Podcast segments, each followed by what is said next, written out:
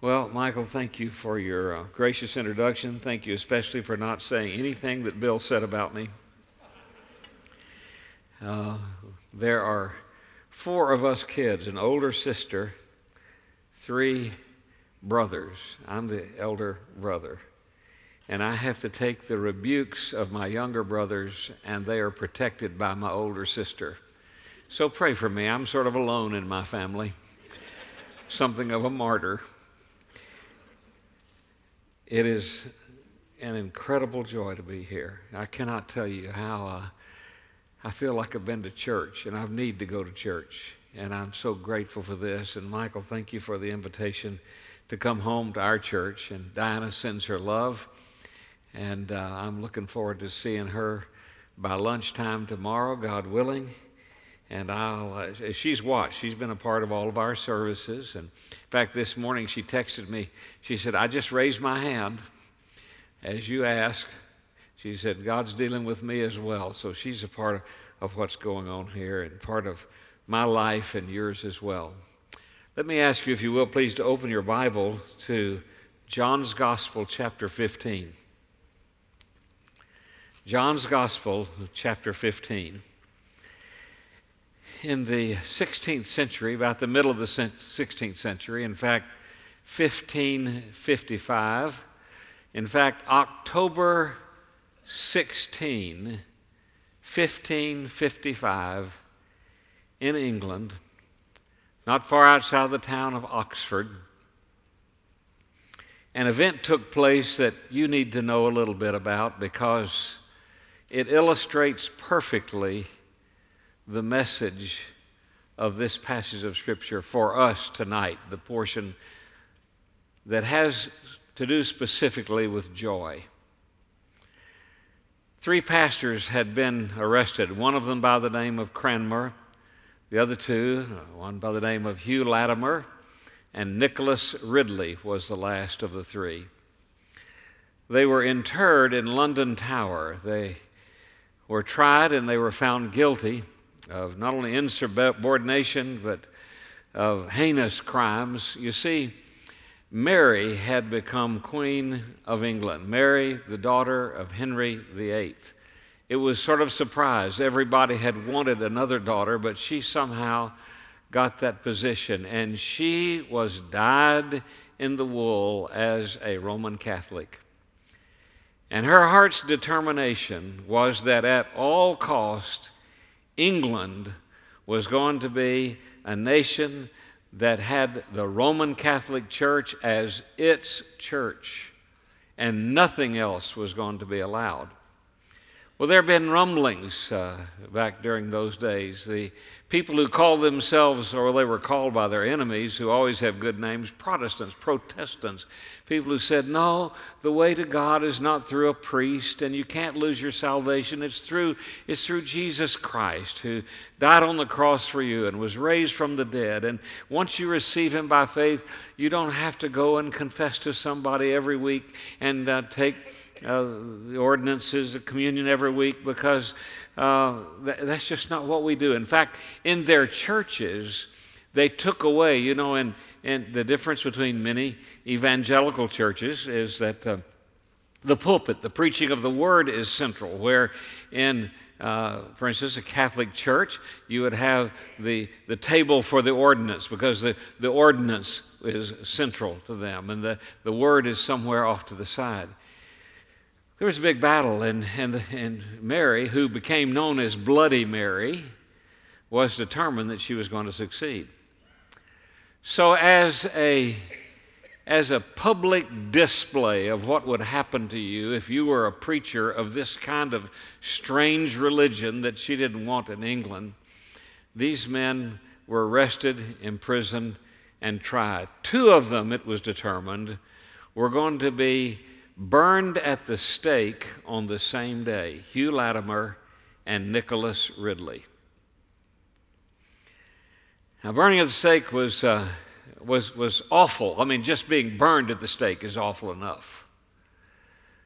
But you'd be wrapped in chains. The chains would be nailed to the stake because they didn't want there to be any possibility that you might escape the fire.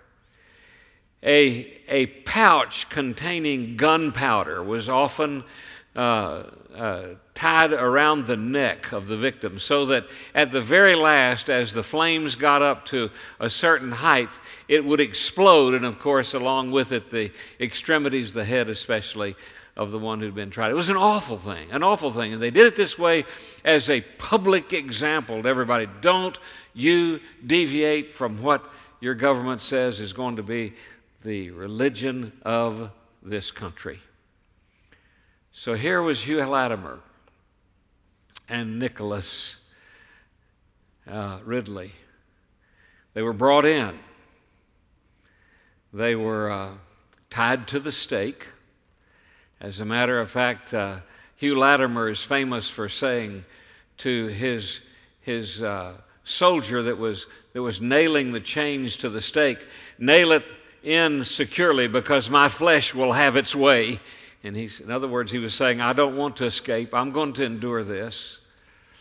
And then they, they began to pile up this cordwood and brush around the bottom of these stakes and up and up higher. And something happened about midpoint that you'll be very interested in. And I will tell you about it at the close of the service. I want to speak this evening on the subject Jesus and joy. Jesus and joy. And let me tell you why, this is why I believe the Lord wants me to preach this message. I've never preached it before. I asked the Lord, What is your message for Sherwood Church? And uh, He gave me the one for this morning that I preached, and then again this message this evening. It is that, that I believe this world at this moment needs to see joy in the heart of those who claim Jesus as their Savior. This world desperately needs to see joy. You say, well, preacher, you haven't seen the news. Probably not all the news that you've seen, but, but I, I know a little bit about what's going on. Yes, I do. But I also believe that someone greater than that is running the show. You know, you get, you get on a. Uh, have you ever been on the octopus ride in the in the in the carnival? Have you ever? Have done, y'all been on the octopus ride? You know, you you. Uh, uh, you, you, know what I'm talking about, the octopus. You've got this little cupola that you sit in, and it, it's opposite another one that's, that is, is on a, an axis here, and then that is on another axis. It, that turns this way, and then the other one turns this way, and then the whole thing goes up on the end. You know, you know what I'm talking about? And then it begins to go around this way, and you wouldn't worry too much about the fact, except that the guy that's running the whole thing is down there with a hayseed in his mouth, and he's got his hand on a lever, and you wonder, does this guy know anything? You know he does. Now, if it's your first ride on the octopus, you're going to get, I mean, you're spinning three different ways at the same time. And your thought is, I'm going to die. But those who've ridden the octopus more than once and those who are standing out and observing their friends up there on the octopus know that it's all tied together and one person has his hand on the control switch.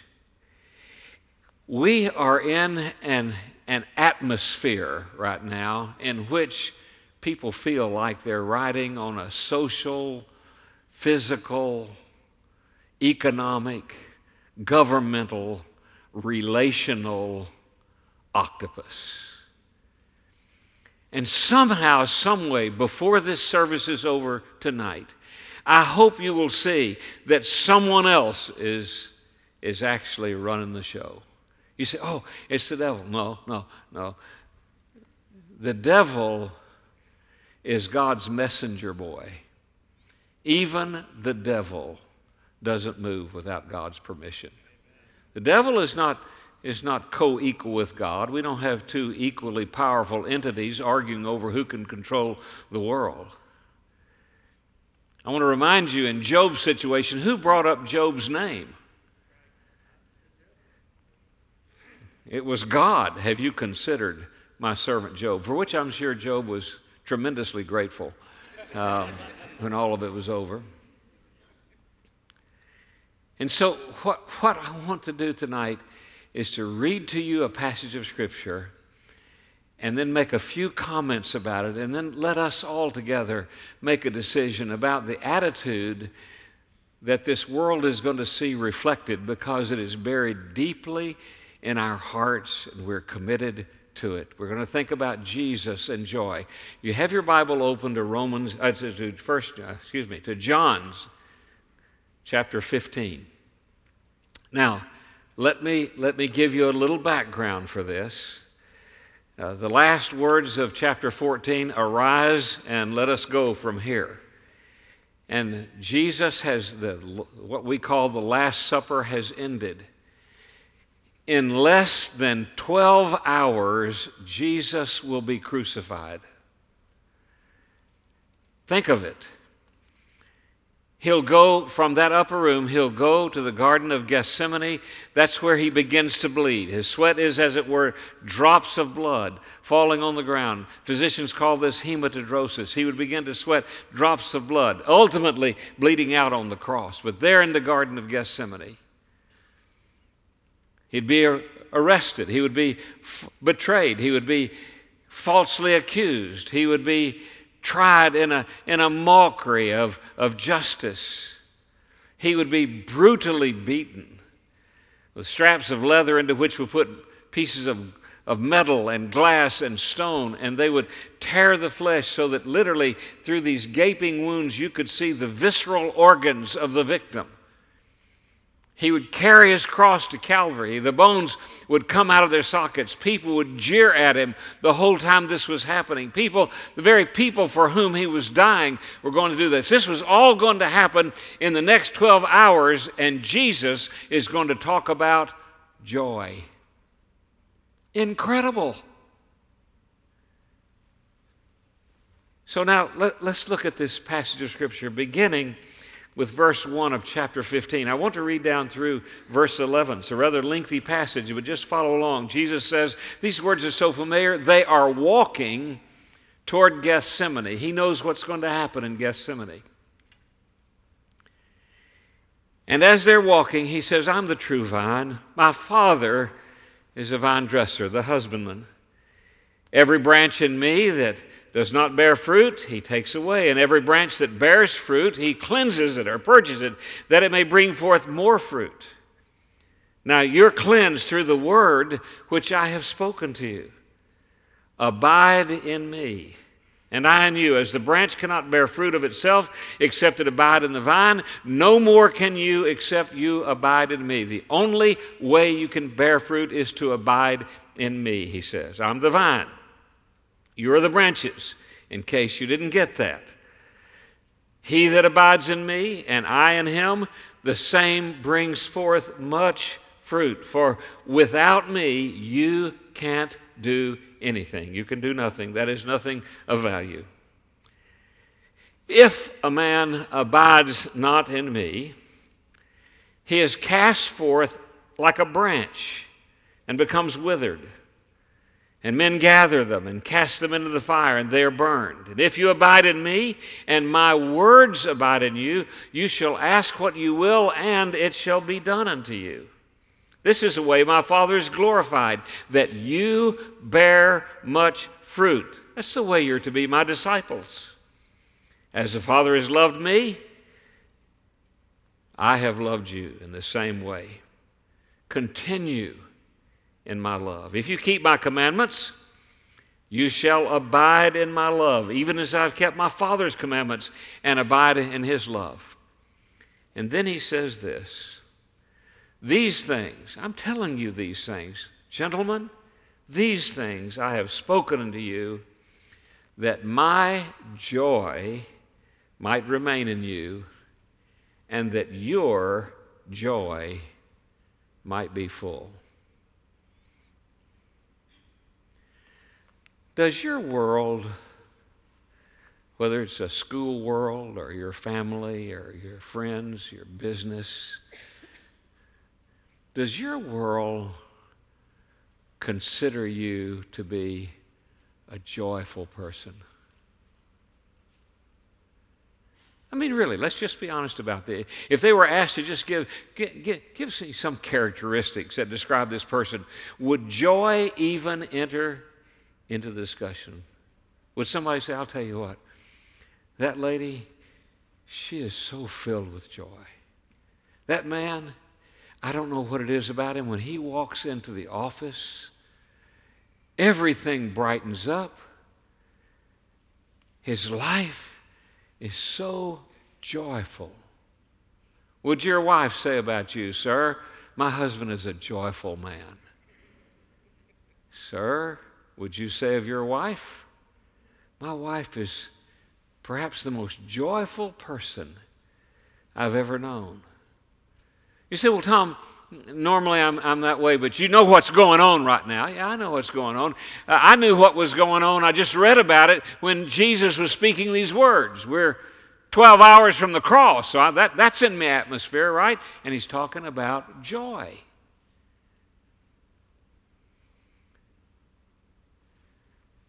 Jesus and joy. I, I, I some years ago, well, back in 1962. That's been 58 years ago. I guess it's a little more than some. But in 1962, when I was called to preach, um, after my ordination, I immediately started pastoring a little mission in Warren, Arkansas, a sawmill town down in south central Arkansas. And I didn't know anything about anything. I was their pastor. Fortunately, they didn't know anything about anything. They were my people. We just had fun, saw people saved, cut a house in two, moved it across town, took out a wall in the living room. I stood in the, where the bay window was of that house. We had the only ladies' restroom in town that had a bathtub in it. I mean, it was just a house. We'd cut it in two and put it back together. And, and the Lord just blessed. Well, I noticed that these, these, uh, these important preachers, you know, there were there was, there preachers around, you know, and I would I'd get letters from them, you know, and I noticed they always had something uh, that they could, you know, they'd sign their name, but it would be under, you know, like you know, go for Jesus or or uh, God bless you. Or I thought I got to get something like that. I got to have, you know, and I was looking in the scripture, I thought I could come up with something, I, you know, like go to the ant, thou sluggard. Consider, or, or, you know, the rings and the nose jewels. There's actually a verse in the Bible that says the rings and the nose jewels. Oh, I'll put that down. No, that's not good. And so I, I, I decided I wanted to be happy about this. And I started signing my letters, what few letters I ever wrote, you know. I, as an 18 year old, I started signing my letters, rejoice evermore.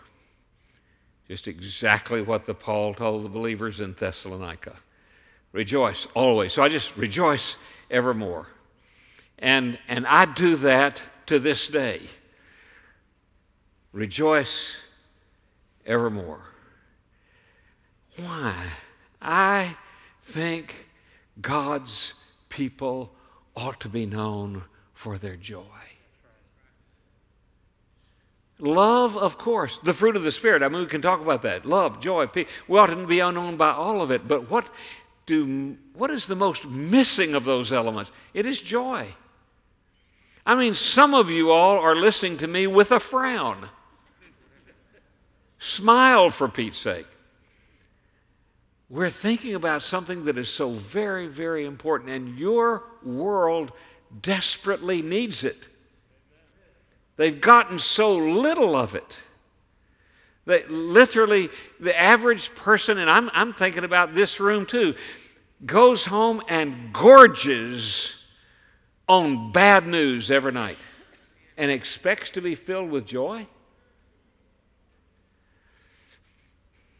So I'd like for you to think with me about two things. They're just two, two parts of this message. First of all, we're going to look at joy as a subject. You know, what is it? Where did it come from?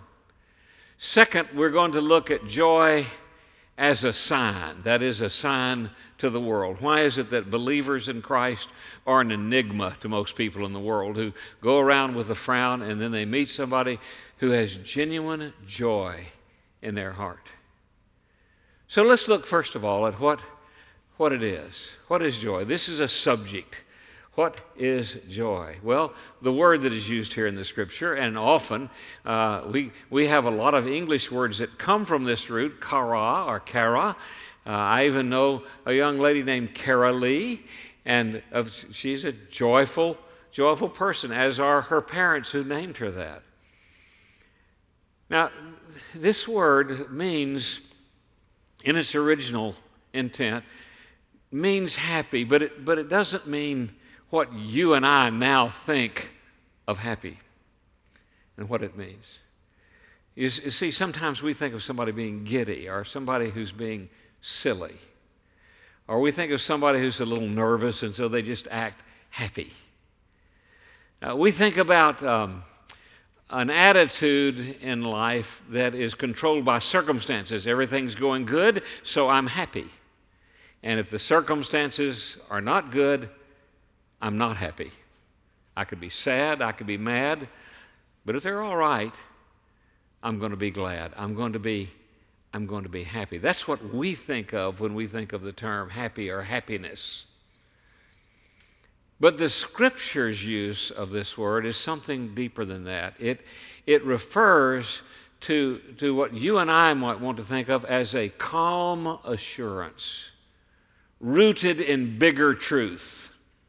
The bigger truth being this God is in charge. A calm assurance, rooted in the fact that we serve a sovereign God. Jesus is our Lord. As believers in Christ, we are part of the single greatest enterprise in all of the universe.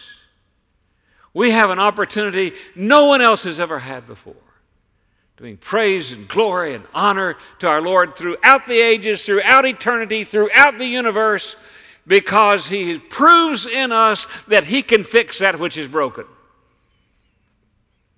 Through His wonderful display of love on the cross, His redeeming power, this calm assurance.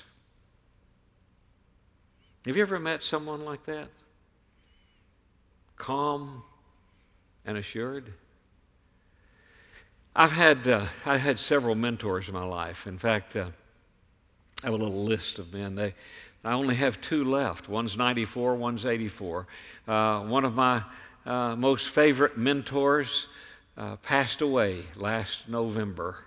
At, well, if he had lived two more weeks, he'd have been 102. You say, bless his heart. Was he creeping around a nursing home? No, he was still teaching his Sunday school class and driving his red Camaro. Six weeks before he passed away. Held 14 world records in track, all of them for his age group.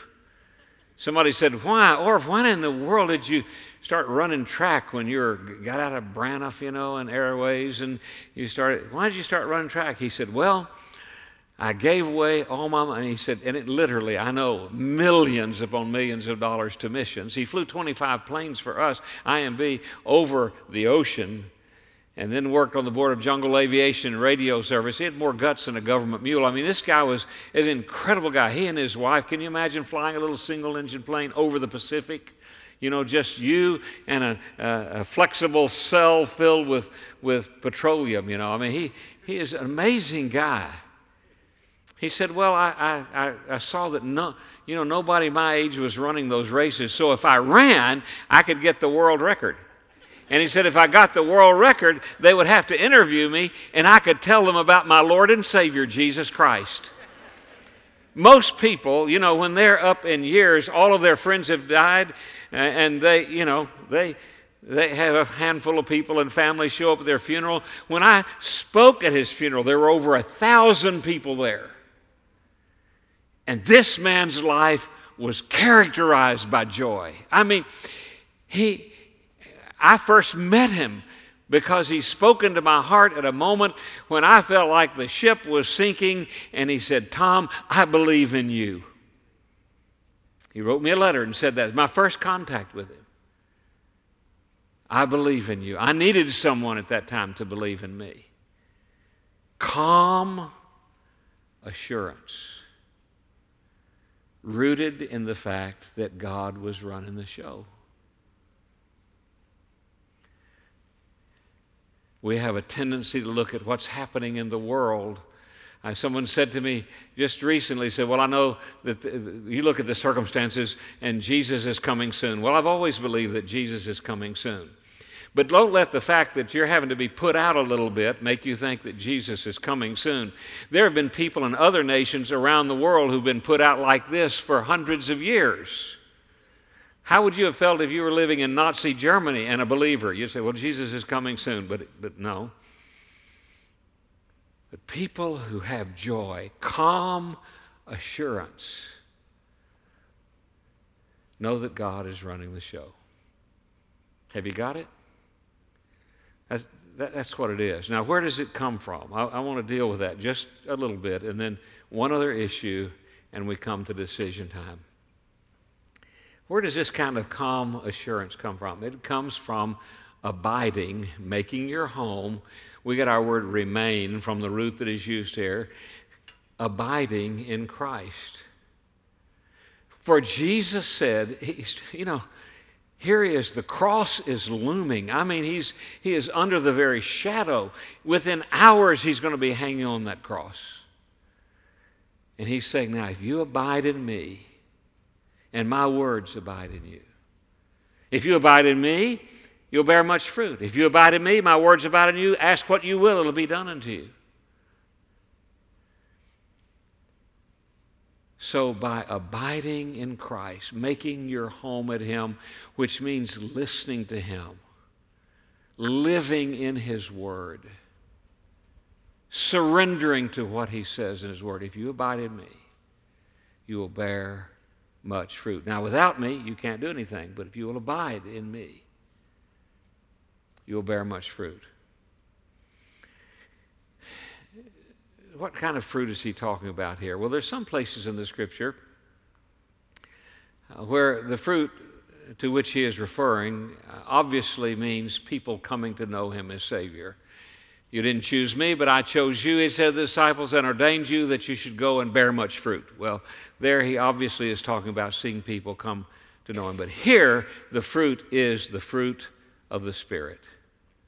He's, he's already spoken of love, and now he's going to speak about joy. And later on, before they get to the garden, he's going to speak about peace.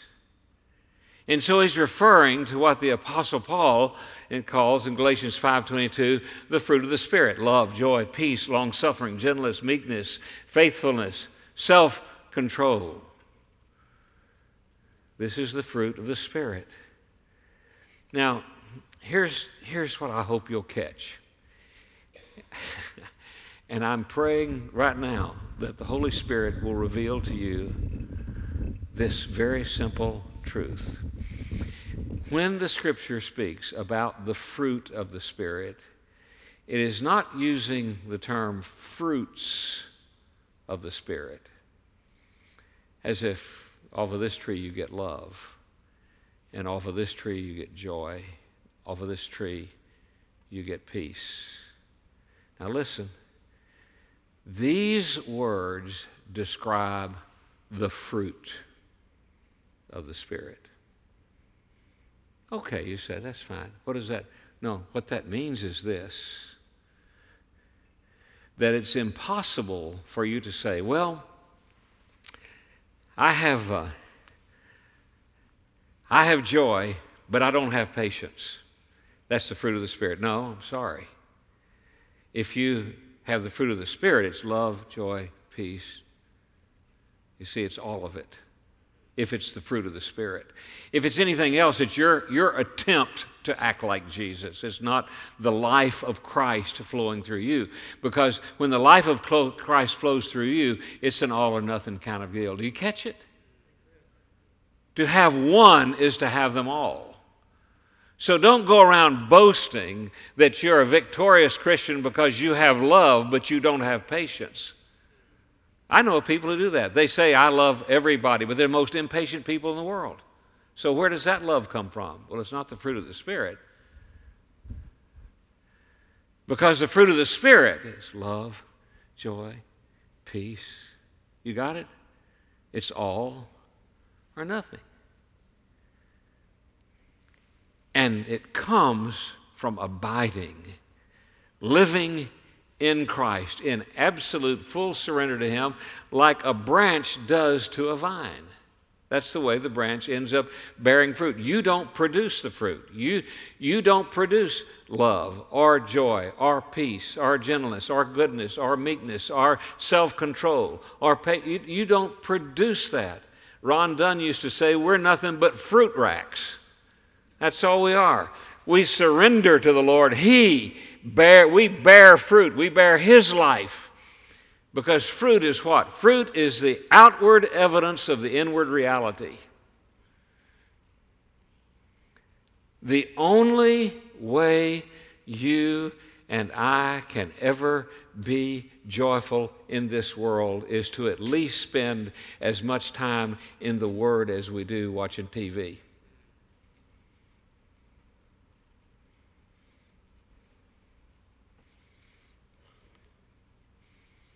To at least spend as much time as we do in the Word as we do talking to our friends about how bad everything is going.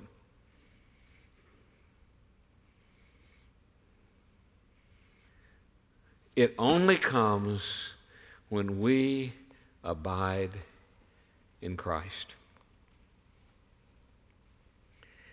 I was um, in Mombasa, Kenya, some years ago, teaching a a Bible study for pastors. We sat around on the floor, cross legged on the floor, in a little church there in, in Mombasa, or as they would say, Mombasa. And we had a wonderful time. And at, at a break, one of the pastors came to me and said, I'd like to take you to my place of business. And I thought, well, I'm tired, it's hot, I don't want to do this but he's just so blooming happy.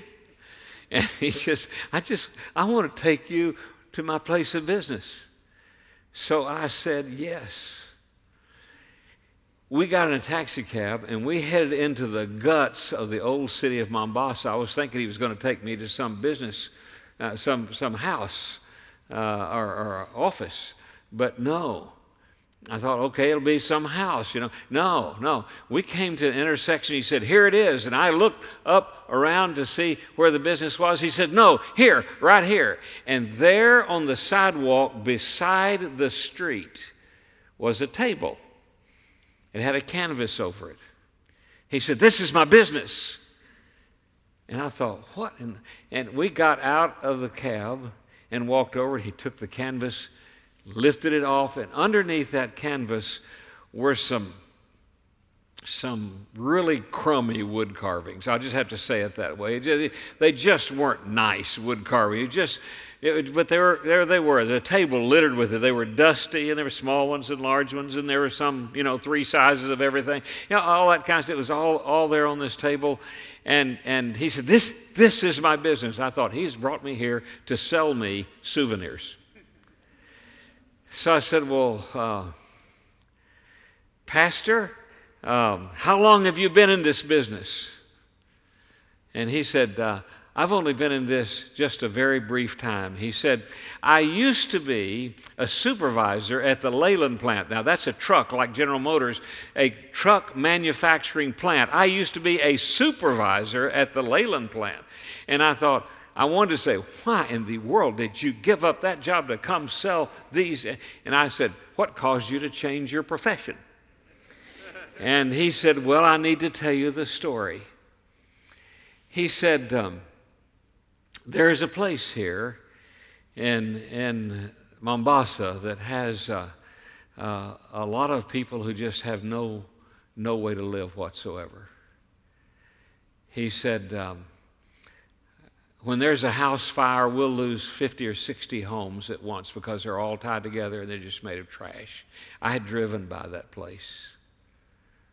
Just boxes and scraps of wood and there were things put together that uh, they were just all lean, just lean-tos. You think of what you see now, perhaps, and you've seen pictures in Portland or Seattle, just people, homeless. Just he said, "This is this is where we live."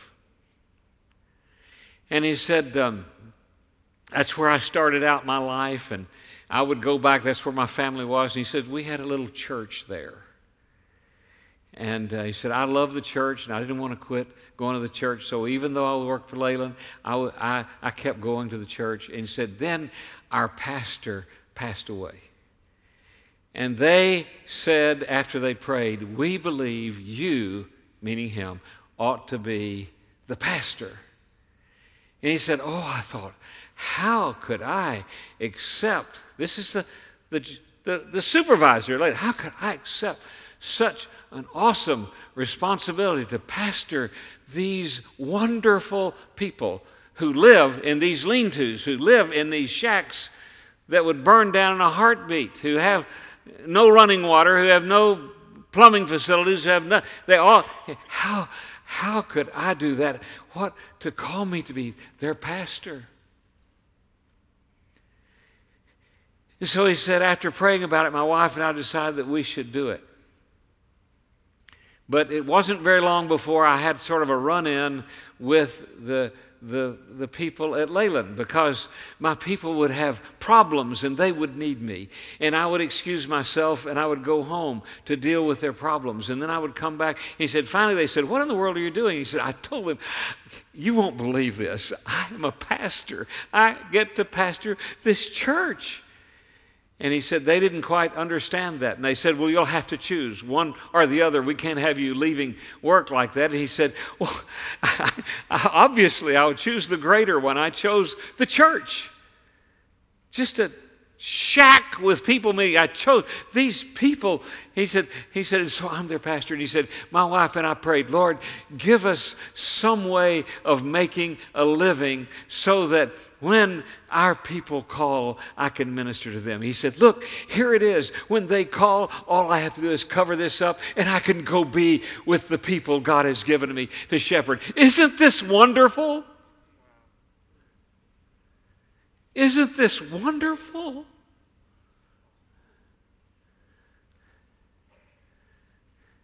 You see, there's a man who is living with the knowledge that someone bigger is in control of life. There's a man whose life baffles others because he is consumed with joy. Would anybody say that about you? Would anybody say, he, she, they, they're just the most joyful people. I've never seen people. They're just filled. He, he's the most joyful. I mean, just to be around him, just to be around her. You ought to just, just, just he, my husband is so filled with joy. My wife is, my parents, my children are so filled with joy because they know that in the midst of everything that's going on, God is still God. He's running the show. This moment looks bad. In the cupola of this little octopus that is spinning about eight different ways at once, but it's not some hayseed down there with his hand on the control. If it is falling apart, this world is a falling apart according to a very precisely prophesied and carefully orchestrated plan of God. You may think Satan is having his day, but there'll come a day when it will be God's day and Satan will be bound forever.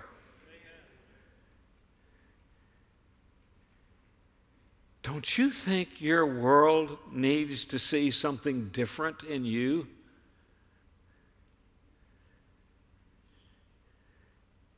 Don't you think that Jesus, as Lord, should cause your life to reflect joy?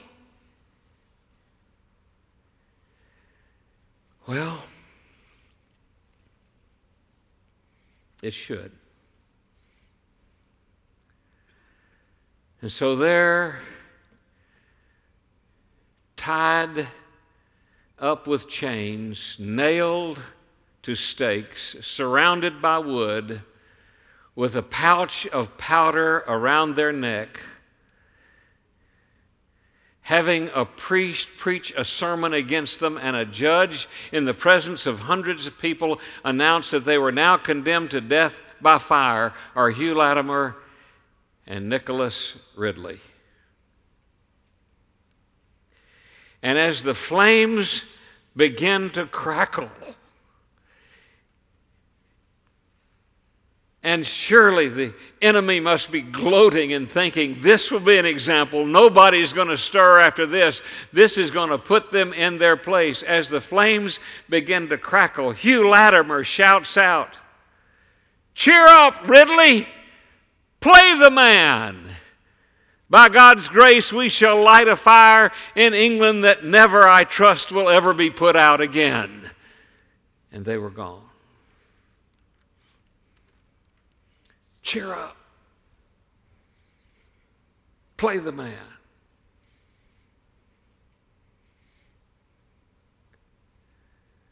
I tell you what, that's a whole lot better than words like these for your last words. I guess this is it. Well, that's the worst news I ever heard.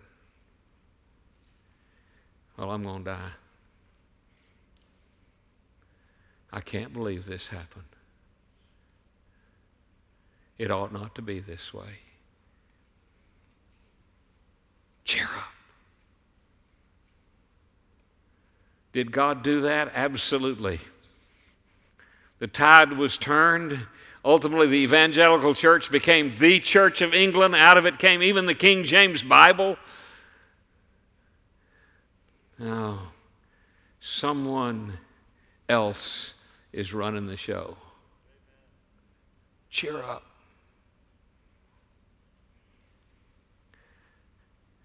Let other people see in you a calm assurance that says, But me, I trust in God. Would you bow your head? Father, I pray, trusting that your Holy Spirit moving in this place will bring us all to an awareness of just how deeply this world and how desperately this world needs to see people whose lives are characterized by genuine joy, the confident, calm assurance that comes from knowing that you, dear God, are in control. Nothing escapes your sight. Nothing operates outside as a surprise to you, catching you off guard. And you have determined that in the end all will redound to your glory. And in the meantime, you've given us the wonderful privileges of being, as believers in Christ, your ambassadors. May we be ambassadors, yes, of, of love and peace and long suffering and gentleness, ambassadors of the gospel. But Lord, how I pray that we would be men and women, young and old alike whose lives would be filled with joy, so much so that it just spills over, cannot be contained. But Lord, we know we have heard tonight it only will happen as we abide in Christ, living in total surrender to you, letting your life your joy will be full because it's my joy, he said, that is in you.